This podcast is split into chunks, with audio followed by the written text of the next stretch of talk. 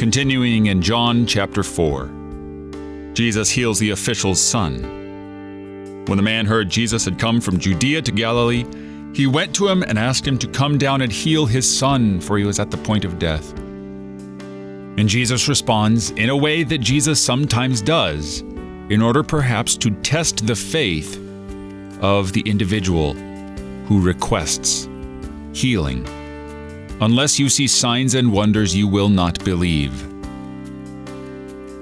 How blessed it is for you, for you to hear and believe. Jesus says this himself at the end of the gospel Have you seen and now do you believe?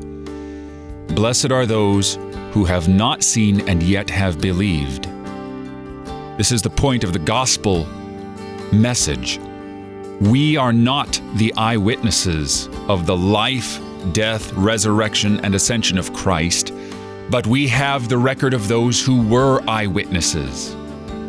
It's recorded for our sake so that we and others who were not there might hear it.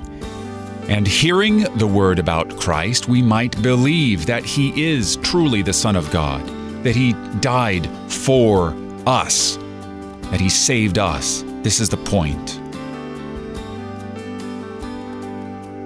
You're listening to Oratio, part of your morning drive for the soul, here on Worldwide KFUO. Christ for you, anytime, anywhere.